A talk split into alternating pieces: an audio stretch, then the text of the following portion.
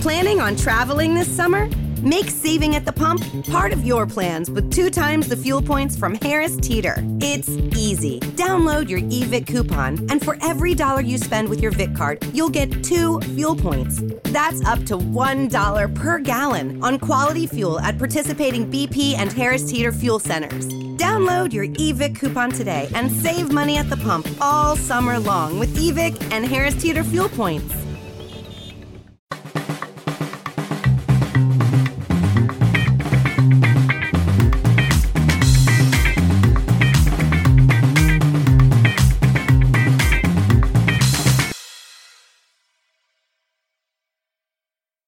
Eccoci qui nuovamente, bentornati dopo una settimana. Non posso che salutare immediatamente i miei compagni di viaggio. Un saluto a Flavio.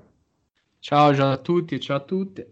E a Jonathan. Ciao a tutti e ciao a tutte, ricopio Flavio stasera. Ricopione. Bene, l'argomento di stasera sarà ovviamente il calcio europeo, però delineato sotto, come dire, una lente completamente diversa, perché se nei passati episodi che potete trovare su Spotify e Apple Music abbiamo parlato di Champions League e di Europa League, adesso andiamo un po' a vedere quello che è il terzogenito della UEFA, qualcosa, come dire, ancora a livello proprio... embrionale potremmo dire. No, neanche embrionale, non merita nemmeno embrionale, direi quasi plasmatico. Siamo al concepimento. Esatto, premettiamo che questa puntata sarà, come dire, molto più cacciarona per certi versi, perché quello che la UEFA ci ha offerto è veramente poco materiale, però molto interessante su quello che potrebbe essere la prossima stagione. E forse, come alcuni avranno capito, se abbiamo parlato di Champions League e di Europa League, oggi invece l'argomento cardine della serata sarà, rullo di tamburi, Europa Conference League. Che già dal nome è orribile, ragazzi. Mamma mia. Sì, effettivamente è veramente brutto. È poco, brutto. Cioè, più che altro è difficile anche da pronunciare, se già Europa League non è esattamente... Mamma mia, immagino tipo negli studi Rai il panico. Ah no, non esisterà più Sport. No, sto scherzando. E quindi andremo a vedere un po' la terzagenita delle coppe europee, che ci permetterà nuovamente di vedere sotto l'egida della UEFA nuove coppe dopo le prime 2, dopo aver infatti dovuto salutare la Coppa delle Coppe o grandissimi altri baluardi dei trofei. La Coppa Intertoto. Sì, o la metropola, potremmo quasi dire. La Coppa delle Fiere, l'unico trofeo internazionale della Roma. L'unico trofeo della Roma, sì, esattamente, non dimentichiamocelo. E... Se non erro, l'Intertoto c'ha tipo 3 vincitrici, cioè vincono 3 squadre che poi si qualificano in Coppa UEFA. Sai che non ho mai capito il funzionamento. E se non mi sbaglio, anche un anno la vinse il Perugia di Serse Cosmi. Posso dire, questo sì. Perugia Udinese. Anche l'Udinese. Uh-huh. E in pratica... Ma non inizia anche il Bari? O arriva in finale? Qui ci stiamo addentrando in un vicolo cieco. No, ricordi di infanzia sbiaditi. Chi possedesse l'album delle figurine Panini, direi datato, facciamo 2008 come ultima scadenza, ce lo comunichi, perché lì, se non sbaglio, nell'Albo d'Oro ci sono anche tutti i trofei Intertoto. Beh, calcolate che stavo vedendo l'Albo d'Oro, nel 99 la vinse anche la Juventus, per dire, e nel 98 il Bologna, e nel 2000 l'Udinese, nel 2003 il Perugia e poi l'ultima nel 2008 l'ha vinta il Braga, quando c'era un unico vincitore. Vabbè, complotto anti-italiano della UEFA come al solito. Sì, però vedo qui l'ennesimo veramente... snobbamento da parte delle italiane per le coppe europee. Sì. Sto vedendo anch'io perché... No, ma dov'è l'Albo d'Oro? Non lo trovo. Vabbè, comunque, vai. Questo sarà... Dici tutto su questa, allora, questa nuova coppa. Tutto, voi penserete... Questa nuova Europa Conference League sarà la terza ennesima coppa che ci accompagnerà nei secoli dei secoli, amen, fino a che la UEFA non si dissolverà. E invece no, perché la cosa divertente di questo trofeo è che ha, come dire, una data di scadenza, in realtà. Perché se ne è iniziato a parlare nel 2015, il 2 dicembre del 2018 la UEFA annunciò l'introduzione di questa competizione a partire dalla stagione 2021, però con, come dire, una postilla finale. Questa competizione avrebbe avuto luogo sicuramente solo per il successivo triennio.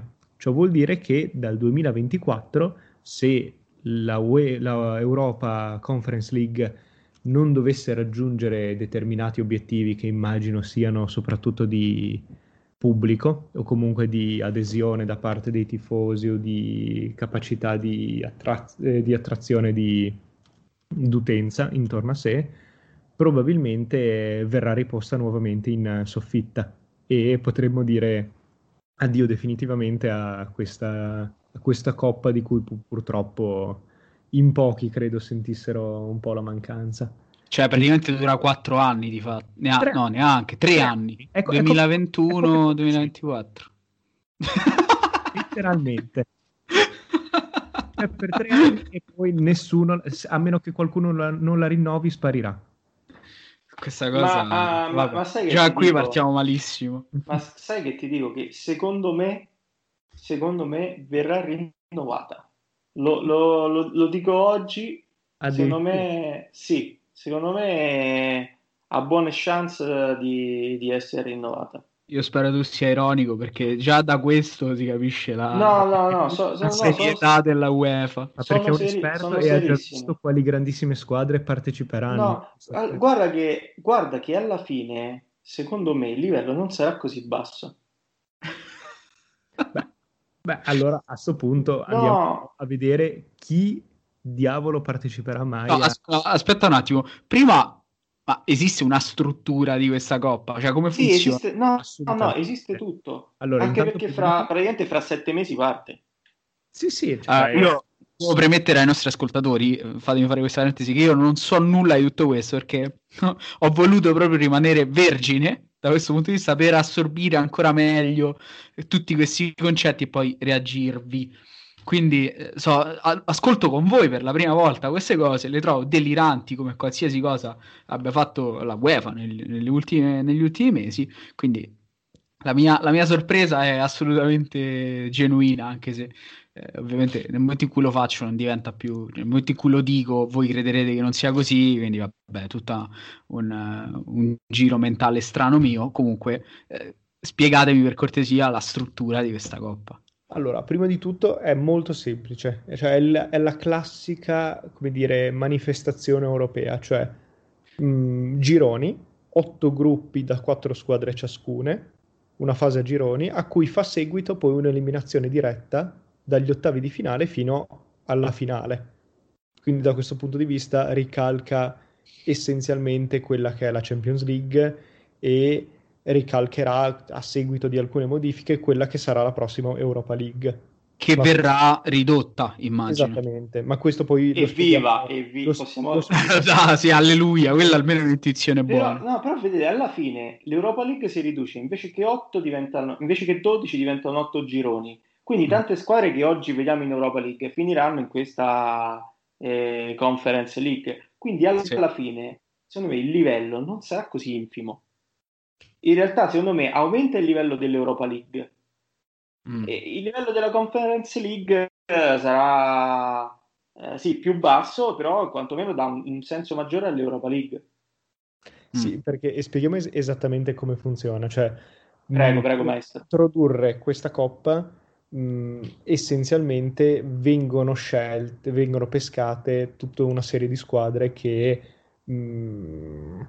con le dovute differenze a seconda dello stato e della sua provenienza e del ranking, saranno intorno al 6º, 7º posto in classifica.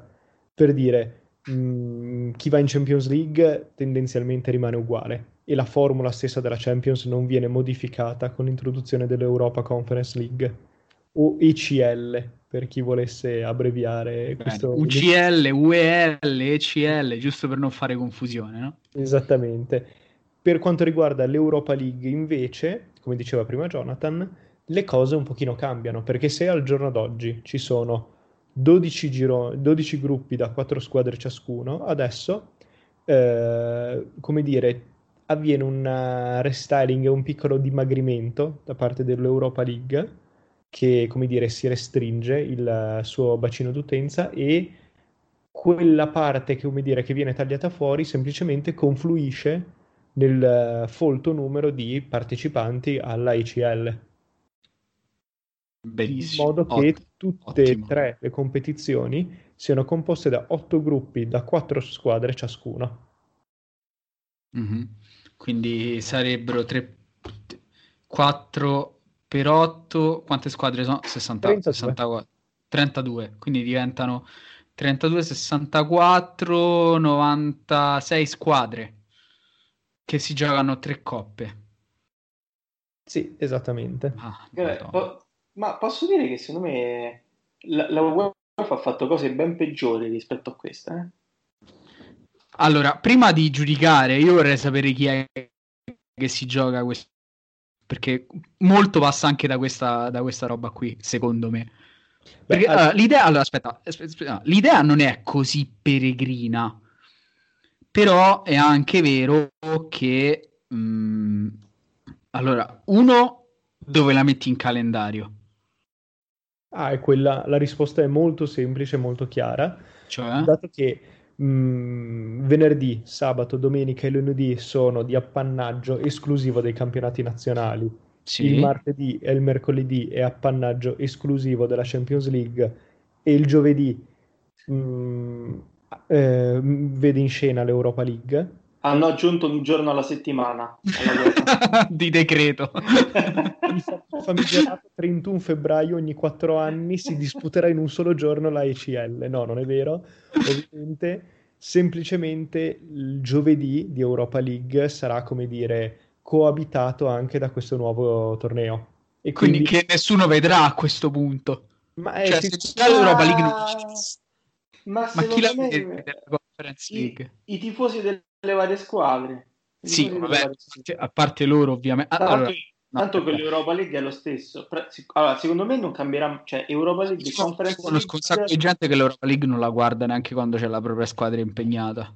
Va al cinema, cioè andava al cinema, non so se adesso non si può andare, però so di gente che il giovedì se ne andava allegramente al cinema quando c'era la fase a gironi dell'Europa League. Ma secondo me, guarda, alla fine si sovrapporranno quasi queste due competizioni, perché saranno molto simili anche per il livello delle squadre, anche perché a un certo punto, quando vai a prendere le quinte, le seste, le settime dei vari campionati, non è che ci sia tutta questa differenza.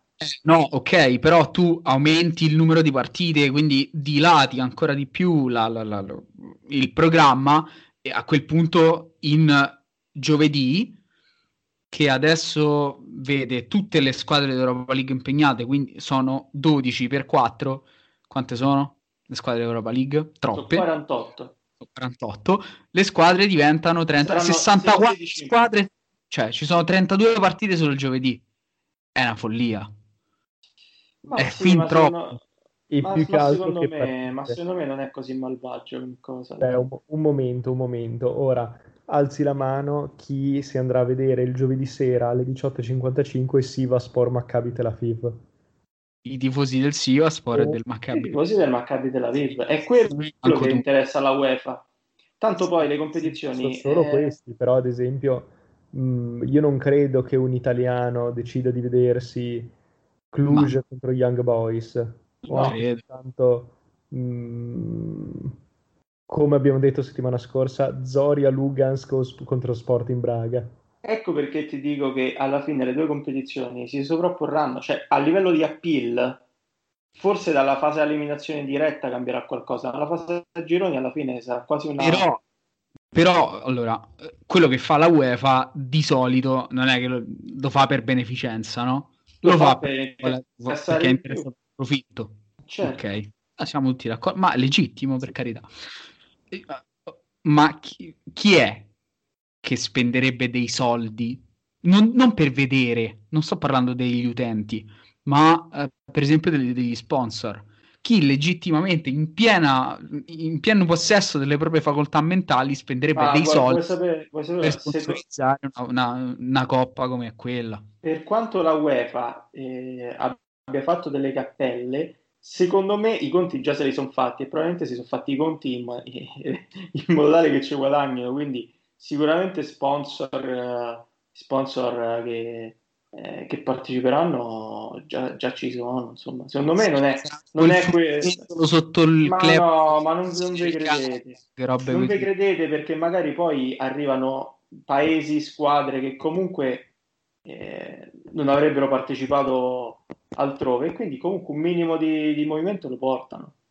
Tu dici? Poi sì, anche perché non credo siano così tanto stupidi, proprio perché il profitto diventa come dire. Io non vorrei che invece il profitto li offuschi nei giudizi, cioè la ricerca del profitto li offuschi nei giudizi. Ma no, ma tanto la ricerca del profitto c'è pure in Champions, quindi non credo sia quello. Però la Champions, oddio, anche in Champions ogni tanto si vedono partite improponibili a quei livelli. Sì, ma quest'anno. Ma secondo me non ci dobbiamo neanche più stupire di sta roba qui, cioè alla fine. Non la vedo come una nefandezza questa roba qua, semplicemente avremo più partite da guardare, cioè la vedo solo o da non guardare. Direi più la seconda, anche perché secondo me alla fine non sarà neanche così, cioè il livello non sarà neanche così tanto basso. No, più che altro secondo me questo lo vediamo se non sarà così basso. Sì, ma ti ripeto, alla fine immaginate la sesta del campionato italiano, la sesta del campionato inglese, e poi non solo quelle, perché se non sbaglio poi ci arriverebbero anche le eliminate dai preliminari di Europa League, quindi magari anche solo le quarte, le quinte di però quarta e quinta di una Premier e di una Liga non è che sono squadracce, cioè quindi potenzialmente non è che è il campionato per Liechtenstein, Lussemburgo e gli altri paesi reietti del calcio europeo. Secondo me faranno fatica anche qua, perché poi alla fine si ritroveranno le solite inglesi, spagnole, che vinceranno per 8-9 anni consecutivi. Ad esempio, su questo ti può aiutare ad esempio la composizione per quanto riguarda le varie nazioni delle rappresentanti a cui sarà dato accesso alla competizione, perché se si va a vedere le nazioni che hanno accesso, vediamo come le nazioni dal primo al quinto posto, cioè Spagna, Inghilterra, Germania, Italia e Francia, avranno a disposizione una sola rappresentante, che sarà presumibilmente, poi vedremo più tardi, la squadra che si qualificherà tra il sesto e il settimo posto dei vari campionati. Poi che partecipa al quarto turno preliminare, cioè all'ultimo turno preliminare, per capirci. Esattamente. Poi le nazioni dal sesto al quindicesimo posto invece avranno a disposizione ben 2 rappresentanti. Hear that? That's the sound of a patient whose health data is protected from a cyber attack. And that's the sound of a financial system that's digitally secured from bad actors. Right now, there's an invisible war being fought on a digital battlefield that impacts what we do every day. That's why at Periton, we do the can't be done to help protect the vital systems we rely on. Because if we don't, the alternative is unimaginable. Periton.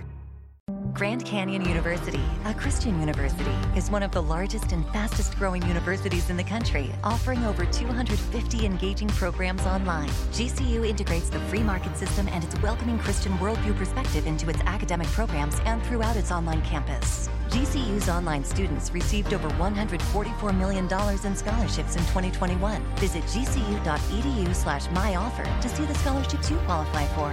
Find your purpose at Grand Canyon University.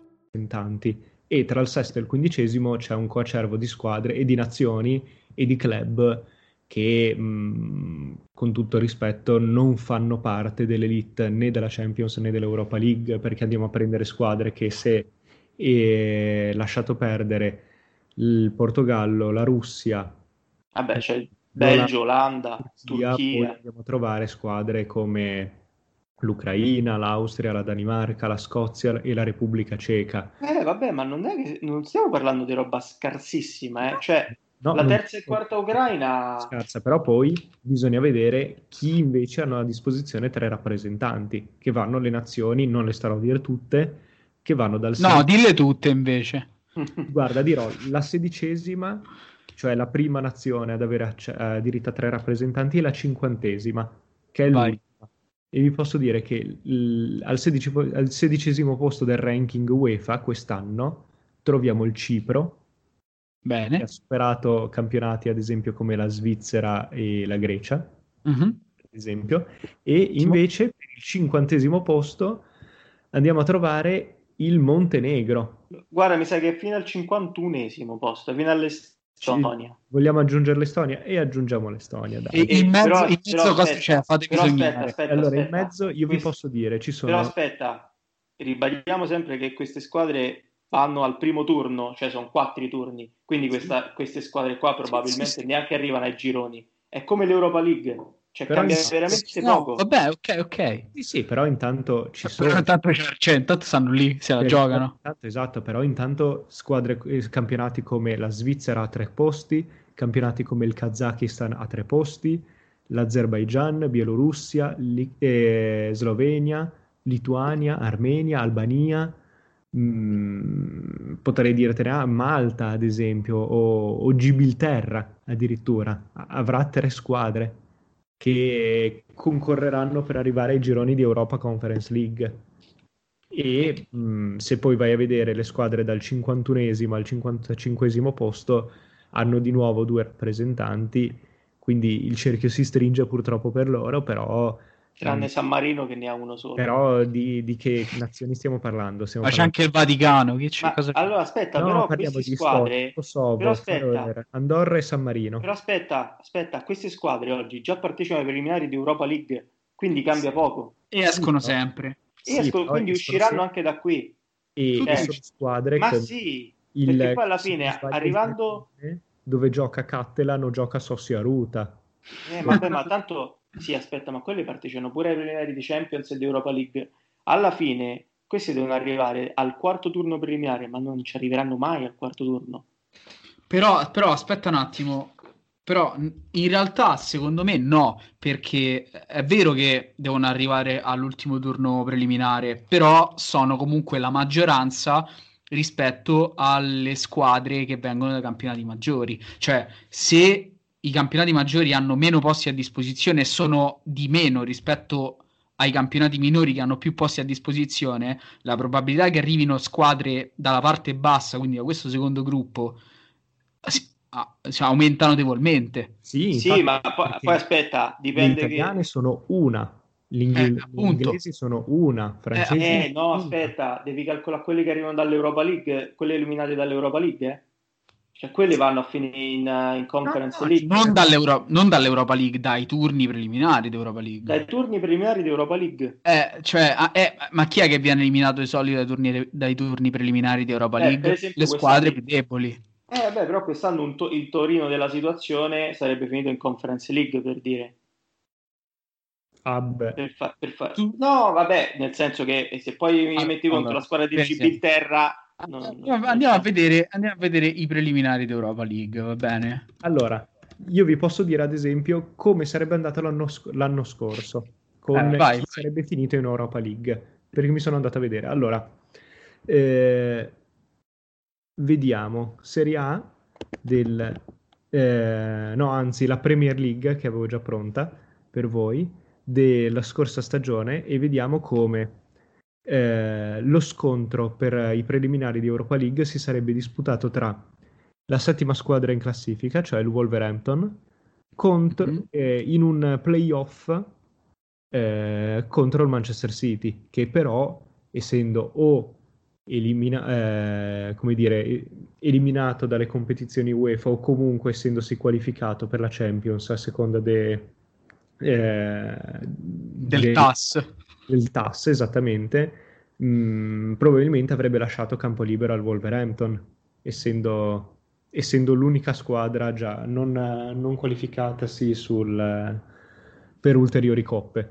Quindi vediamo anche ad esempio per quanto riguarda la Premier League sarebbe stato grazie al Wolverhampton, avremmo potuto vedere il Wolverhampton in questa competizione, e già staremmo parlando di una squadra che avrebbe tutte le qualità per arrivare fino in fondo. In Italia che avremmo visto che era la sesta l'anno scorso? La sesta dello scorso anno sarebbe stata invece, se non sbaglio, la... Milan, no? No, la Roma avremmo visto in Europa Conference League. Sempre all'ultimo turno preliminare, poi potrebbe anche essere. Sì. Comunque alla fine vedo 33 squadre, 8 gironi.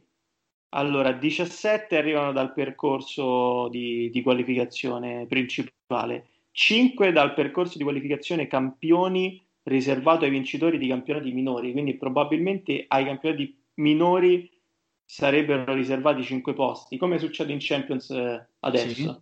Sì. Quindi diciamo 5 squadre di campionati minori sicuramente le vedremmo, 10 squadre eliminate dai playoff di Europa League, e basta, perché 10 è 27 e 5 32, quindi questa è la composizione. Secondo me il livello non è così tanto più basso rispetto all'Europa League. Diciamo allora dall'Europa League verranno, come dire, escluse alcune squadre come quelle che abbiamo citato prima, che poco possono dire a livello di competitività nella competizione, quindi da un certo punto di vista sì, l'Europa League diventerà una manifestazione dove le gare saranno più complicate o meno a senso unico rispetto a quello che possono essere quest'anno, e per riversarsi, come abbiamo detto prima, nell'Europa Conference League. Allora, secondo me però... E poi anche il terzo posto in Europa League inizia ad avere senso, perché poi chi arriva terza in Europa League ai gironi va a finire in Conference League.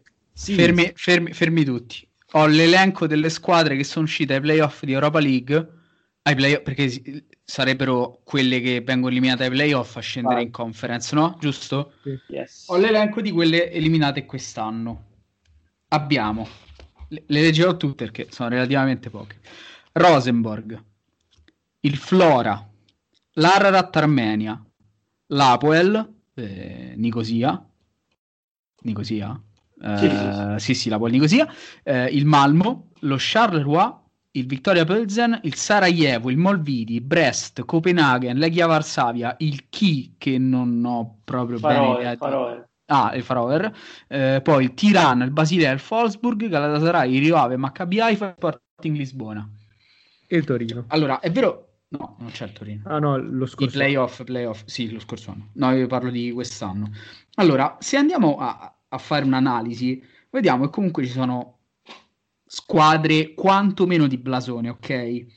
Però poi andiamo a vedere come stanno messe queste squadre. Tipo, prendiamo il Galatasaray.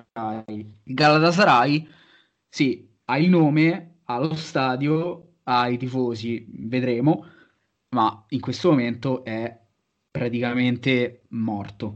Mancano solo i giocatori. Il Galatasaray sta veramente messo male. Vogliamo parlare del Wolfsburg? Il Wolfsburg non sta messo benissimo. Il Basilea, abbiamo parlato spesso della crisi del Basilea negli ultimi anni. Oppure cosa? Lo Sporting Lisbona. Lo Sporting Lisbona la scorsa stagione ha liberato dei giocatori perché non riusciva a pagarli. E poi quali altre realtà così competitive troviamo? Non so... Il Copenaghen, altra squadra di cui abbiamo detto, insomma, che negli ultimi anni aveva qualche problema. Ecco, mettiamo caso... Ce ne sono tante. Nel senso, però aspetta. Aggiungiamo a tutte quelle che avete detto. Il Molde quest'anno non è uscito in Champions. Il Malmö ho detto, non il Molde. Ah, ok. Malmö. No, ma il Malmö. Il Molde è uscito ai preliminari Champions. Facciamo un esempio: escluse squadre come il Wolverhampton, quelle magari di maggior blasone che si qualificano agli spareggi dalla classifica, e considerando che tendenzialmente le squadre che hai appena elencato saranno, anche le più competitive nell'Europa Conference League, prendendo in questo caso anche il bistrattato Torino di prima. Il Torino la potremmo a quel punto però mettere benissimo tra, come dire, non certo tra le outsider della competizione. Beh, no, a meno che, come spesso succede alle italiane, non decida di snobbare del tutto la competizione. No, cioè, le italiane, allora, parliamoci chiaro, le italiane già snobbano di loro l'Europa League, ok? Lo sappiamo, ce ne lamentiamo spesso e diciamo sempre che non va fatta questa cosa. Ora, immaginate di, che ne so, una squadra italiana che invece di fare la trasferta tranquilla ad Europa League magari in Svizzera o in Romania, che poi tranquilla non è, ovviamente sto prendendo la Roma come esempio, si va a fare la trasferta in Kazakistan il giovedì, avendo, non mi venite a dire, salvezza la domenica. Magari, tipo il Torino, ecco, prendiamo il Torino di quest'anno. L'anno scorso si qualifica per questa Europa Conference League e quest'anno è ultimo, senza gioco, senza giocatori, senza allenatore, un disastro. E ci vogliamo raccontare che no, se la giochino in fondo sta competizione. Ma sì, però quello è un problema endemico del calcio italiano e... No, questo è vero, però intanto ragioniamo su, sì, anche su questo. Ma sinceramente io la vedo più a livello europeo, cioè nel senso anche sti cavoli poi del Torino, del Sassuolo, della situazione, anche perché è sempre lo stesso discorso, fai un campionato per arrivare in zona... in Europa e poi l'Europa la snobbi, cioè... però non tutti ragionano così, lo sai che spesso i piazzamenti in campionato sono dettati dai premi TV piuttosto che da... Sì, per carità, però è sempre il solito provincialismo, l'abbiamo visto quest'anno che comunque l'Europa League cioè, alla fine la finale, tutto rispetto, Inter Siviglia, non ti dico che poteva essere una finale di Champions assolutamente, ma un quarto, una semifinale di Champions, perché no? Viste anche... io sono d'accordo con te. E secondo me alla fine anche dalle terze che potrebbero arrivare dall'Europa League, da quelle 17 che abbiamo tenuto fuori e che arriveranno dalle qualificazioni, e comunque parliamo di inglesi, spagnole, ovviamente non saranno i top club, ma non sarà neanche una roba ridicola, per dire, cioè il trofeo Birra Moretti del caso, anzi secondo me è anche una vetrina interessante per fare esperienza europea per giocatori, per squadre che magari non avrebbero altri modi per farlo. Io la vedo molto così. Poi che la UEFA la faccia perché più partecipanti significa più soldi. Io da tifoso ti dico, alla fine non la vedo così tanto ridicola come magari... Qualcuno la dipinge, cioè, sicuramente cioè, secondo me era più ridicolo un intertoto del caso, che lì veramente era competizione inutile per un posto in Coppa UEFA che si giocava praticamente a giugno e luglio, sì, d'estate. Invece qua hai sistemato l'Europa League e l'hai resa dignitosa senza quei 12 gironi che erano ridicoli, quindi già il fatto di aver aumentato il livello dell'Europa League secondo me è un risultato, perché vuoi o non vuoi alla fine ne aumenti la caratura, perché poi non si giocano i sedicesimi, ma si va direttamente agli ottavi, quindi cambia anche un po' il format. Alla fine rispetto ad oggi saranno 16 squadre in più, certo magari vedremo sì, gli armeni di turno, però fino a qualche anno fa ci stupivamo del Karabakh in Champions. Oggi ormai neanche ci facciamo più caso, per dire. Quindi... Ma non è un fatto di stupirsi, secondo me. È più... non so, a me sembra che comunque questa cosa diluisca ancora di più la qualità del calcio che vediamo. Che abbassi comunque il livello un po' di tutti, perché, ripeto, se già l'Europa League, non solo agli occhi delle italiane, ma... anche per esempio agli occhi degli inglesi ha un fascino direi nullo o quasi, non so, una coppa però meno, ancora più livellata verso il basso. E allora torna il solito discorso che vogliono i grandi club europei, cioè il top del calcio europeo, e punto e basta, lasciando fuori tutte le altre. Cioè, però lo sai qual è, Gio? La qualità è quella. Cioè, dovremmo dire pure che in Champions il percorso campioni a questo punto lasciarlo fuori, perché poi ci ritroviamo sempre la solita cipriota piuttosto che la zera. Questo, allora, diciamo che è un problema di difficile risoluzione. Stasera stiamo anche giocando in qualche modo, perché è chiaro che io non la penso esattamente così, stiamo facendo un po' le parti contrapposte, però i miei dubbi sulle reali motivazioni poi delle squadre che prendono parte a queste competizioni restano. Non so se già adesso spesso e volentieri ci lamentiamo della Champions League, perché appunto, e poi lo facciamo quasi di riflesso, neanche ce ne accorgiamo, ma spesso lo facciamo di riflesso, perché appunto vediamo la cipriota, che ne so, la greca di turno in Champions, figurarsi nel momento in cui si scende ancora di più di livello, siamo coinvolti in prima persona come tifosi, come osservatori, come quello che volete voi, e ci ritroviamo, che ne so, cioè prendo veramente 3 squadre a caso, magari un girone con Roma, Apple Nicosia, Molvidi e che ne so, e il Tirana, cioè, per dire, il giovedì pomeriggio e sapendo che è la terza Coppa Europea. Non lo so, io veramente faccio fatica a entrare in quest'ottica. Però io adesso ho preso per esempio i gironi di Champions 1999 per capire che squadre fossero arrivate ai gironi, anche non blasonate.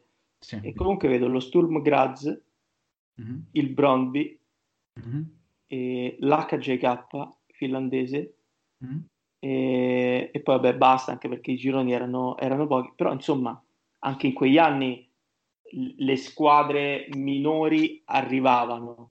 Il problema... Mary redeemed a $50,000 cash prize playing Chumba Casino online. I was only playing for fun, so winning was a dream come true. Chumba Casino is America's favorite free online social casino. You too could have the chance to win life-changing cash prizes. Absolutely anybody could be like Mary. Be like Mary. Log on to ChumboCasino.com and play for free now. No purchase necessary. Void where prohibited by law. 18 plus terms and conditions apply. See website for details. The voice in the preceding commercial was not the actual voice of the winner. Cioè, il problema è che poi sono aumentate le partite, sostanzialmente. Sono aumentati i gironi e quindi ovviamente aumentano anche i club dei campionati tra virgolette minori. Però magari è pure può essere anche un pungolo per crescere, soprattutto per questi campionati. Cioè io prima ricordo la squadra cipriota del caso ci stupiva, poi piano piano il calcio cipriota invece ci ha abituato ad avere quasi sempre una squadra di Cipro, se non ai gironi comunque di Champions, sicuramente in Europa League, e magari squadre che anche li mettono in difficoltà. Quindi secondo me è anche, cioè, se il ragionamento è più ampio e diamo anche la possibilità a campionati minori di fare mandare squadre a fare esperienza internazionale, che comunque per loro è blasone, perché magari poi si fanno la trasferta in Inghilterra piuttosto che in Spagna, piuttosto che in Francia o in Germania, può essere uno strumento utile. Se poi uno la prende, come voglio vedere il grande calcio in Conference League, secondo me sbaglia, perché se voglio vedere il grande calcio sostanzialmente l'elite la trovo in Champions. No, ma io non parlo ovviamente da osservatore cioè da appassionato di calcio che vuole vedere la grande partita, il big match, perché poi magari il big match c'è anche in queste competizioni qua, perché un anno che va storto per una big inglese o per una buona squadra italiana, ci sta che poi magari in qualche modo ti ritrovi invischiato nella Conference Cup, qua Conference League, come che dir si voglia, e quindi magari, che ne so, la butto lì, puoi ritrovarti faccio sempre l'esempio della Roma, ok, un Roma-Siviglia ai gironi di Conference League, non avendo assolutamente idea di come funzioni un meccanismo di sorteggio, può anche darsi.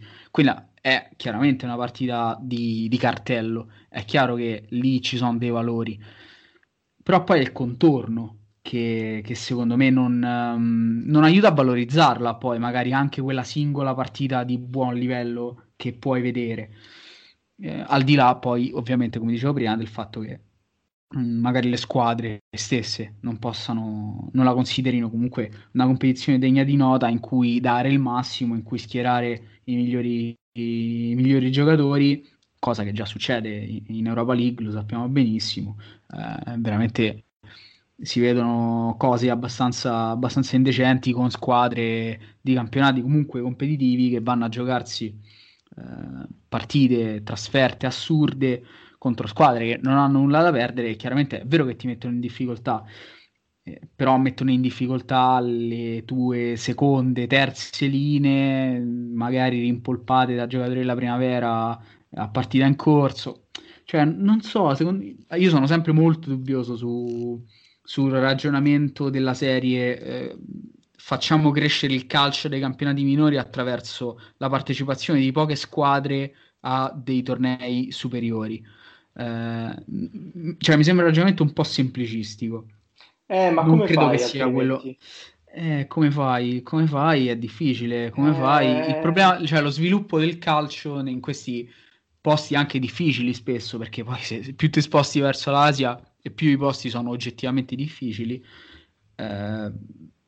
lì è un problema di soldi sostanzialmente. Sì, magari questo è il modo, forse sì, è semplicistico da un certo punto di vista, però è il modo più semplice. È il modo più semplice per sì, quello che coniuga meglio gli interessi della UEFA, interessi anche delle squadre maggiori, questi campionati minori. Torniamo al solito discorso della ridistribuzione, che alla fine dovresti infatti è quello il punto. Ma non succederà mai, non succede nei singoli campionati, pensiamo se possa mai succedere a livello continentale, quindi cioè, è follia pura. Quindi pur nella semplicità del ragionamento, magari può essere il modo anche per qualche, ma anche come vetrina per qualche giocatore. Cioè io la vedo in modo, cioè nel senso, è giusto anche il fatto di dire testiamola 3 anni e vediamo come va. Cioè è anche corretto, poi si scoprirà che sarà una coppa talmente tanto mediocre, ma io non credo, perché comunque il livello del calcio mediamente si è alzato. Dei singoli. Sai, questa cosa la pensiamo forse noi tre e forse altre 3 persone in Italia.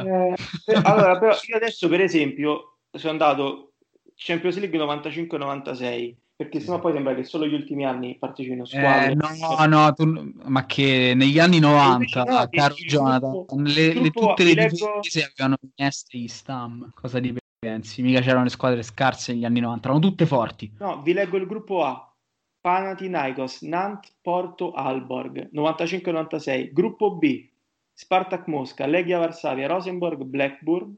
Gruppo C: Juve, Borussia Dortmund, Steaua, Rangers. Gruppo D: Ajax, Real Madrid, Ferencváros, Grasshopper. Questi erano i gruppi della Champions League 95-96. Era l'elite del calcio? Secondo me è molto più elite oggi. Erano tutte corazzate. Se tu parli con una persona, sì, capirai, una persona a caso in Italia, gli dici questi sono i gironi dell'Europa League di oggi e questi sono i gironi dell'Europa League, della Champions League di oggi e questi sono i gironi della Champions League del 95-96, quello ti dirà è meglio quello del 95-96. Perché gli anni 90 viviamo in questo mito del il calcio passato, dove tutti erano, cioè semplicemente i rapporti di forza sono cambiati. Magari prima in Grecia giravano molti più soldi piuttosto che in altri posti, e poi molti più soldi sono arrivati altrove, e quindi sono cambiati anche i rapporti di forza, semplicemente. Cioè prima squadre ucraine facciamo fatica, poi è arrivato la Dinamo, lo Shakhtar, il Dnipro, eccetera eccetera, con i soldi veri, e adesso la squadra ucraina c'è sempre, lo Zorya Luhansk, sì, capito, così. Ma come le russe, e invece prima magari no. Ora mi sta venendo in mente una cosa e la devo chiedere a Loga, ma per esempio, no, non so se hai trovato informazioni in merito, le squadre diciamo i top club, ok? Quelle favorevoli per esempio alla creazione della famosa Superlega, che secondo me non si farà mai. Come hanno preso tutto questo? Ma io credo che tendenzialmente fino a che non ha toccato e per ora non tocca la composizione della Champions, non credo che ci possa essere, come dire, una cattiva influenza nei confronti dell'Europa Conference League, perché tendenzialmente si va a creare sì un terzo torneo, va a, come dire, a rendere più competitiva un'Europa League che già, come dire, a livello di ricavi è abbastanza scarna, e quindi tendenzialmente, come dire, non può che scavare ulteriormente più la forbice, secondo me, tra queste ultime due competizioni rispetto a quella già ampia che ci può essere tra la Champions e l'Europa League. E per tutte quelle malcapitate che per un motivo o per l'altro finiscono in Europa League, delle grandi, come può capitare al Tottenham, come può capitare alla Roma, o il Milan, o tutte quelle grandi squadre blasonate che davvero, come dire, potrebbero puntare a livelli più alti in Europa, secondo me fino a che non si va, come dire, a depauperare il valore delle prime due coppe, non possono essere particolarmente contrari a quest'ultima coppa. E poi, come detto prima, è temporanea, cioè se le cose vanno male o se le cose possono danneggiare gli interessi delle squadre più grandi, basta semplicemente cancellare, depennare questa esperienza dalla lista della UEFA. Oh, beh, questo è sicuramente il fatto che sia, diciamo, temporanea, ma perché è un esperimento, chiaro, depone sicuramente a favore della UEFA, che lo sappiamo, sì, saranno attaccati i soldi, ma stupidi non sono, anzi tutt'altro. Però non so, ma per esempio, no, Loga, visto che ce l'hai spiegato, ma poi non hai detto la tua, ti abbiamo veramente sopraffatto. Tu, nel gioco delle parti, tra lo scetticismo mio e invece l'ottimismo di Jonathan, dove ti collochi? Ma io, tu che l'hai studiata di più. In nessuna delle due parti, in realtà, se devo essere, come dire, più, come dire, ancora più nel mezzo, la terza via di Loga. Sì, esatto, come democristiano vero. È più alternativo, esatto. No, diciamo più che altro che non mi viene da pensare che sarà competitiva, non credo proprio che possa, come dire, attirare grandi consensi, neppure mi viene da pensare, più casomai che, non dico sia un regalo, perché non lo sono mai, però è come dire, è più un'opportunità, non tanto per le come dire, per le medie dei grandi campionati, ma un'opportunità per le grandi dei campionati davvero minori, perché in Champions, sì, come avete detto prima, c'era la rivelazione Karabakh, ora non lo è più, ma perché più o meno è entrato in pianta stabile nell'alveo della Champions, essendo oltretutto questi paesi molto più in alto, ad esempio, di altri nazioni come la Svizzera. Oltretutto mi viene da pensare che sia più un modo di favorire l'entrata nel banchetto della UEFA di squadre come quelle albanesi, kosovare, macedoni o rumene, che per un motivo o per l'altro non riescono ad accedere dalla porta principale o dalla porta di servizio degli spareggi a tutte queste competizioni. Cioè, se per dire prima un Celtic contro Besiktas in Europa League è ancora una partita godibile, o comunque che può avere un minimo di rilievo, anche estraneo dal territorio delle due tifoserie, è più facile, come dire, che abbia un certo appeal una partita tra la prima del campionato bielorusso, la terza del campionato bielorusso e la quarta del campionato moldavo, se fatta in Conference League, dove è più facile che si possano contrapporre. Se no, quando mai può capitare che in un girone di Europa League due squadre di così basso calibro possano finire nello stesso girone dopo aver completato già un girone de morte di spareggi? È complicato. Quindi, come vi dire, si cerca di mettere tutte le Cenerentole assieme per far sì che, anziché Cenerentole, possano, come dire, diventare non tanto, come dire, la normalità. Ma sai anche un'altra cosa, no? Di questi campionati, tra virgolette, minori, magari ci sono quelle squadre che fanno tutto il campionato con l'obiettivo Europa, e poi in Europa si giocano due turni preliminari e poi vengono eliminate. Magari e quello non ti permette di crescere o comunque di fare esperienza a livello europeo, che poi o di monetizzare. Invece un percorso più lungo garantito a più club, in ogni caso significano più soldi per il club, più visibilità a livello europeo, che poi sia poca sia comunque in competizione con altra competizione, tra virgolette, che è l'Europa League. Però è una vetrina in più, sono soldi in più. E oltretutto, cioè, quelle dei campionati maggiori tendenzialmente sarebbero delle nobili decadute dell'anno precedente. Quindi è un po' una consolazione per chi, come che ne so, il Tottenham, il Wolverhampton, il Milan, la Roma o il Napoli fanno una stagione sottotono, e che gli consente comunque di partecipare a un campionato, a una manifestazione che poi, fra l'altro, giocoforza, rischiano seriamente di vincerla a quel punto, perché ma che valore ha poi quella vittoria agli occhi dei tifosi? Ma è come dire la Coppa Italia a quel punto, per quella che è la concezione italiana. Ma dipende che taglio prenderà. Secondo me è difficile anche fare previsioni.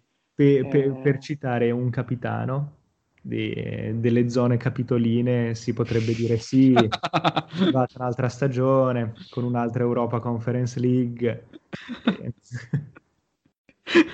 però ti dà anche la linea di quanto possa poi valere per una squadra di alto calibro. Ma non so. Ma probabilmente le squadre di alto calibro, alto, ti parlo, squadre che hanno ben altri obiettivi, potrebbero tranquillamente snobbarla, però allo stesso tempo si evita, per esempio, che anche il giochetto in Europa League, che magari la squadra che vuole essere eliminata, se arriva terza comunque si ritrova comunque a dover fare almeno un ottavo di un'altra, farà di tutto per arrivare quarta, faranno di tutto però non puoi, certo, poi lì ci sarà la lotta a fare 0 punti per la prima volta nella storia del calcio. Però, forse l'Inter sta iniziando una via in questo caso. però posso dire, questa è una roba molto molto nostra, cioè, è proprio insita in noi, perché se poi ne abbiamo, a parte le spagnole, ma insomma squadre, le varie portoghesi del caso, mai snobbata la... No, ma neanche le inglesi, comunque negli ultimi 2 anni l'hanno vinta, cioè, negli ultimi 3 l'hanno vinta il Manchester United e il Chelsea. Dice, non proprio... No, assolutamente. Purtroppo noi abbiamo questo bias per il quale, no, che schifo l'Europa League perché poi faccio il turnover, e purtroppo siamo noi che siamo provinciali. Non c'è niente da fare, cioè, il problema è quello, e ritorniamo sempre allo stesso discorso. Fai a prescindere dal piazzamento in campionato, che poi per quanti soldi possa distribuire a livello dei diritti televisivi non so, forse conviene andare magari un po' più avanti in Europa e prendere qualche soldo pure dalla UEFA, da quel punto di vista. Secondo me è un ragionamento sempre nostro, veramente provinciale. Forse solo quest'anno ci siamo resi conto che invece aveva un valore, e solo perché c'è stato il Covid e l'Europa League ha avuto un percorso differente. Però i tifosi italiani, parlo da interista, tutti fomentati, l'Europa League è diventata la nostra Champions. Perché non può esserlo anche in altri contesti? perché diventa la terza coppa e come insegna qualsiasi collezionista. Ti parlo di Europa League, cioè ti parlo di Europa League che fino a... Ma sai, a quel punto l'Europa League diventerebbe, chiaro, sì, assumerebbe più un minimo più di importanza, però poi la terza è il problema, a quel punto sì, cioè, rischia veramente di essere completamente offuscata. Sì, ma secondo me è un problema che neanche esiste troppo, nel senso che alla fine vediamo come va, vediamo quello che succede, ci godiamo qualche squadra che magari mai avremmo visto, qualche giocatorino che ha una vetrina in più e via, insomma, un po' come le qualificazioni per le nazionali. Ci riscopriremo tutti i tifosi del Molvidi o del cos'era qui? Sì, tanto faranno la fine che faranno, cioè faranno le sorti del Karabakh in Champions, nel senso che partecipano, guardano dal basso e poi escono, molto probabilmente, perché alla fine andranno avanti.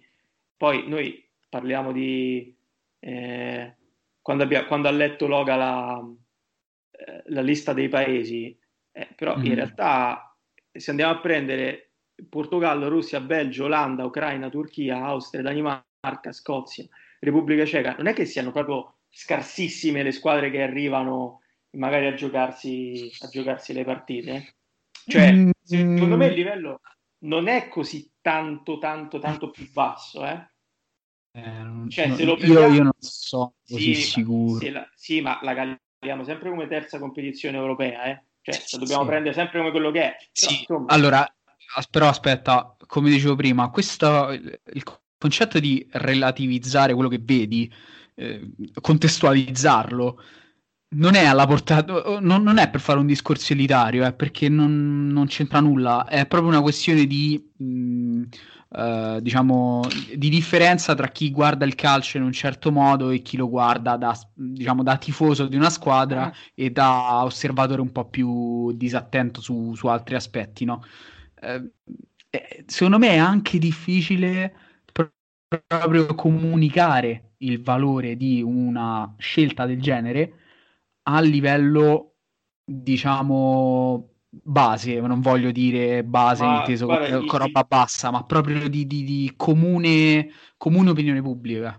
Ma secondo me il tifoso di comune opinione pubblica snobba anche l'Europa League da questo punto, cioè secondo me non è il target. Però tu hai detto, lo so, però tu hai detto comunque che i tifosi dell'Inter adesso stanno puntando sull'Europa League. No, che l'anno scorso hanno capito che comunque è una competizione che c'ha un valore. Cioè il tifoso che, tanto sappiamo perfettamente che la maggior parte dei tifosi segue essenzialmente la propria squadra e via, punto. Però magari è il modo per tifosi russi, belgi, olandesi, ucraini, turchi, che poi non sono una fetta così tanto piccola, no.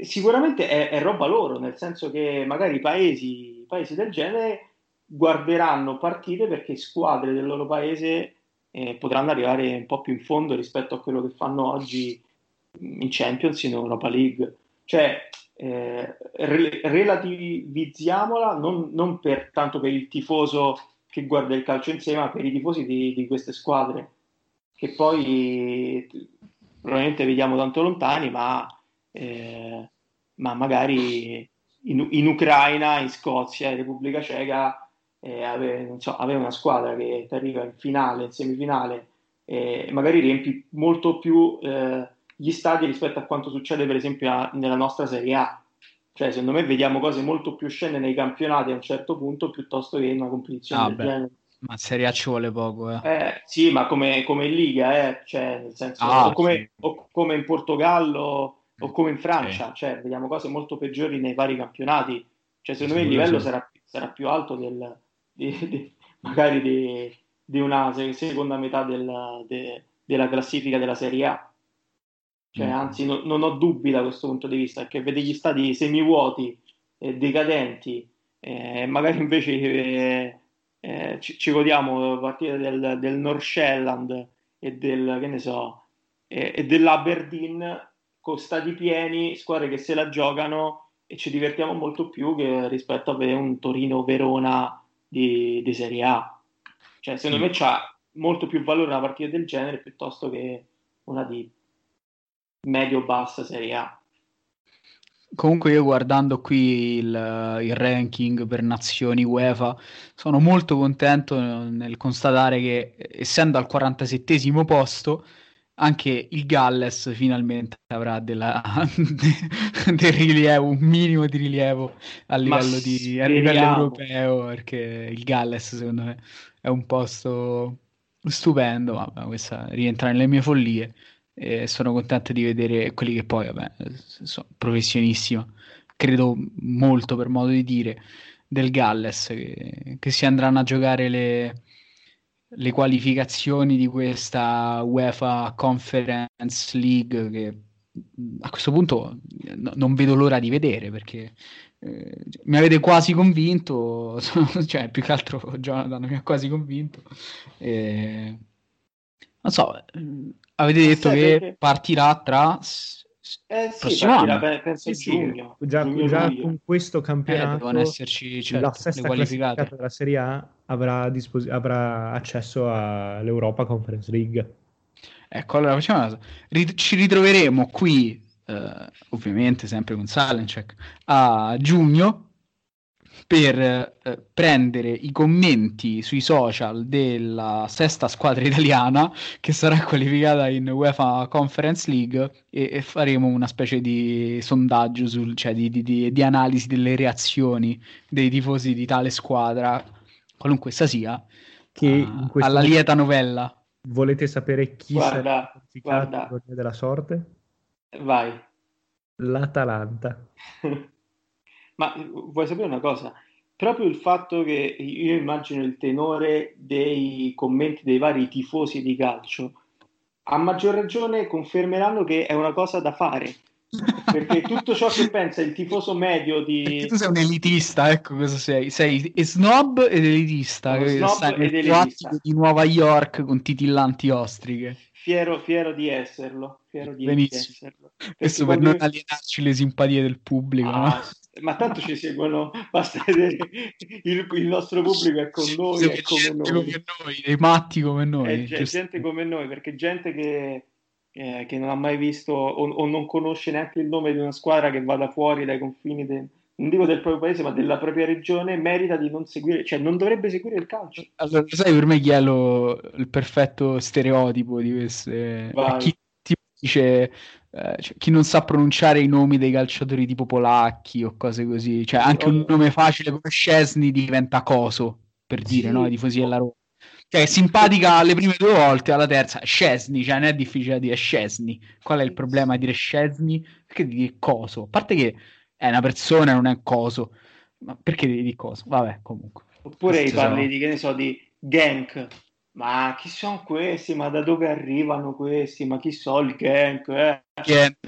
Fatti una cultura, merda. No, addirittura mi dissocio.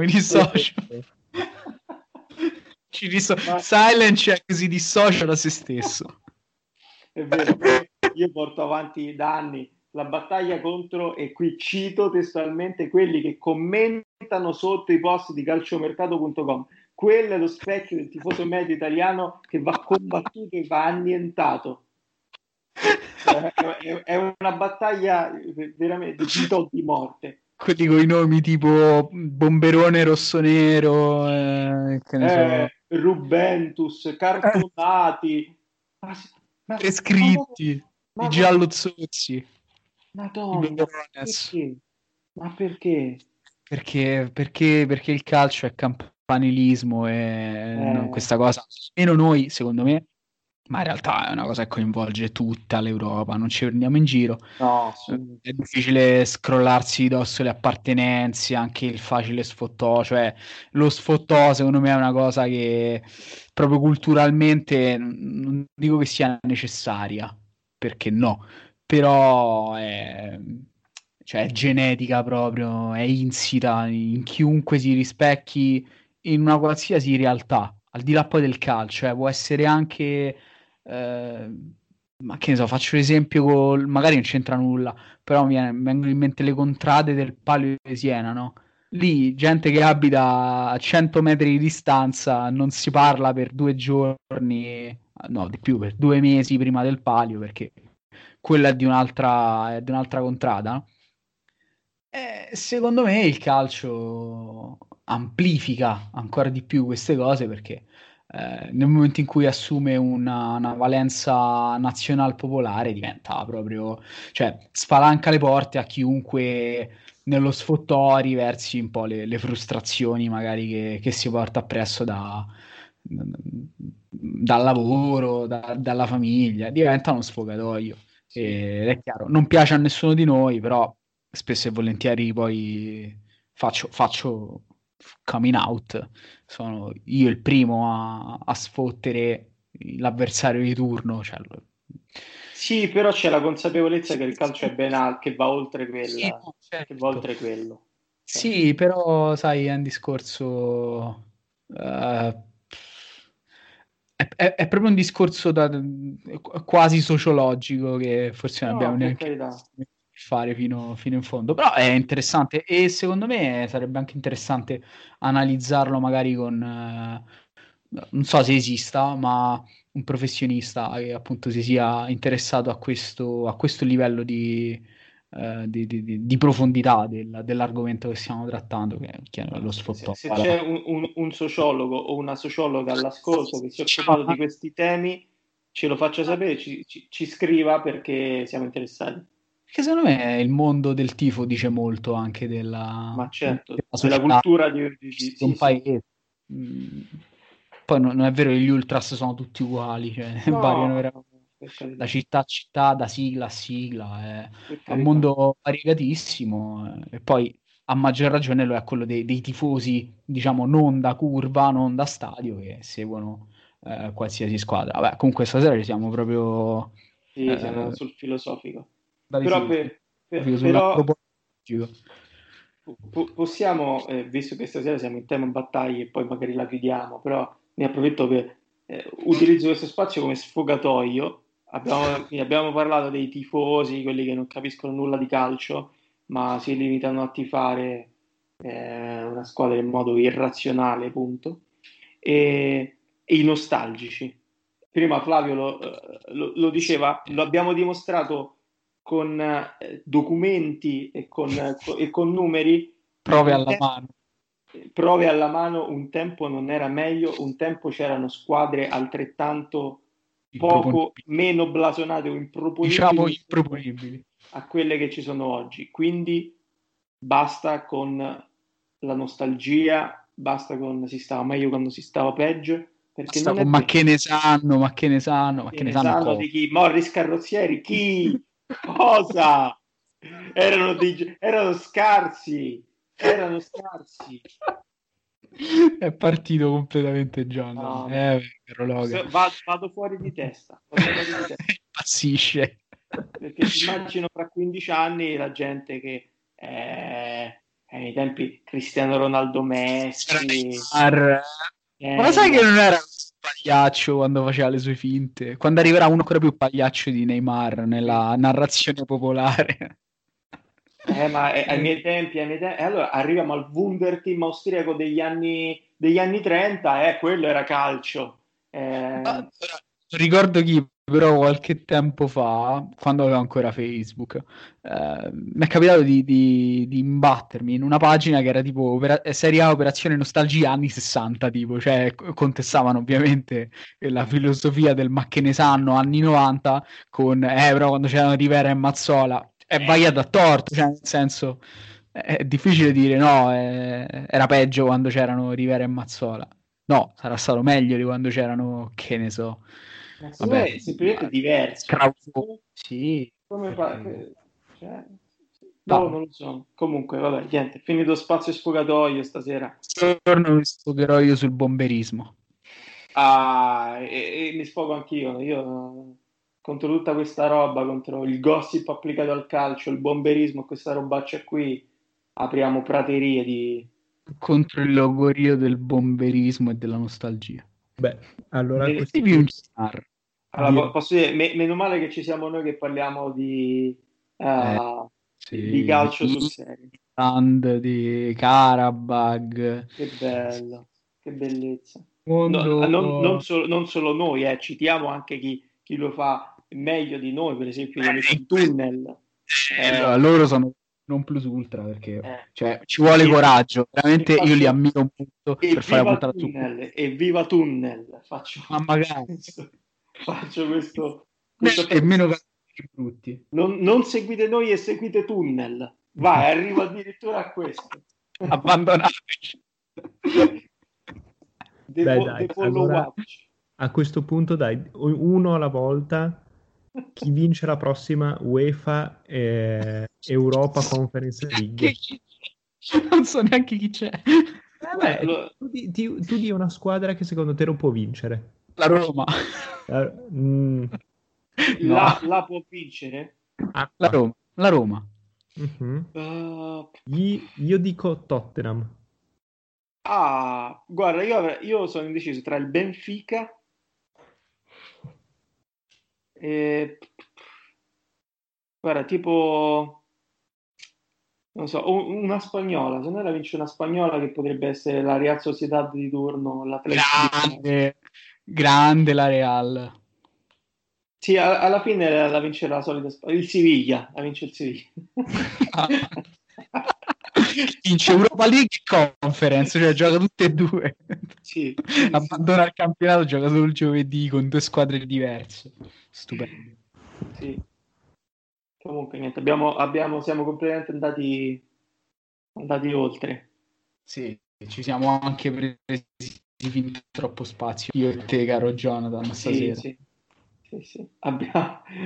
Abbiamo lasciato il mattatore della puntata. Loga con i popcorn da una parte, in Europa Conference e comunque ci sorprende. Io sono team l'Europa Conference League ci sorprenderà in positivo. Team l'Europa Conference League fa schifo, e questo dobbiamo dirlo con grande chiarezza. Votate nei commenti. Beh, allora a sto punto direi team follow the money. Bravissimo, è democristiano vero Loga, Loga è così, è razionale fino all'ultimo, è democristiano vero. Sì. Bene, dai, dopo queste vicendevoli accuse direi allora di chiudere un po' la puntata, che mi sembra essere partita ben oltre la Conference League, e direi di partire in questo caso da Jonathan con i saluti.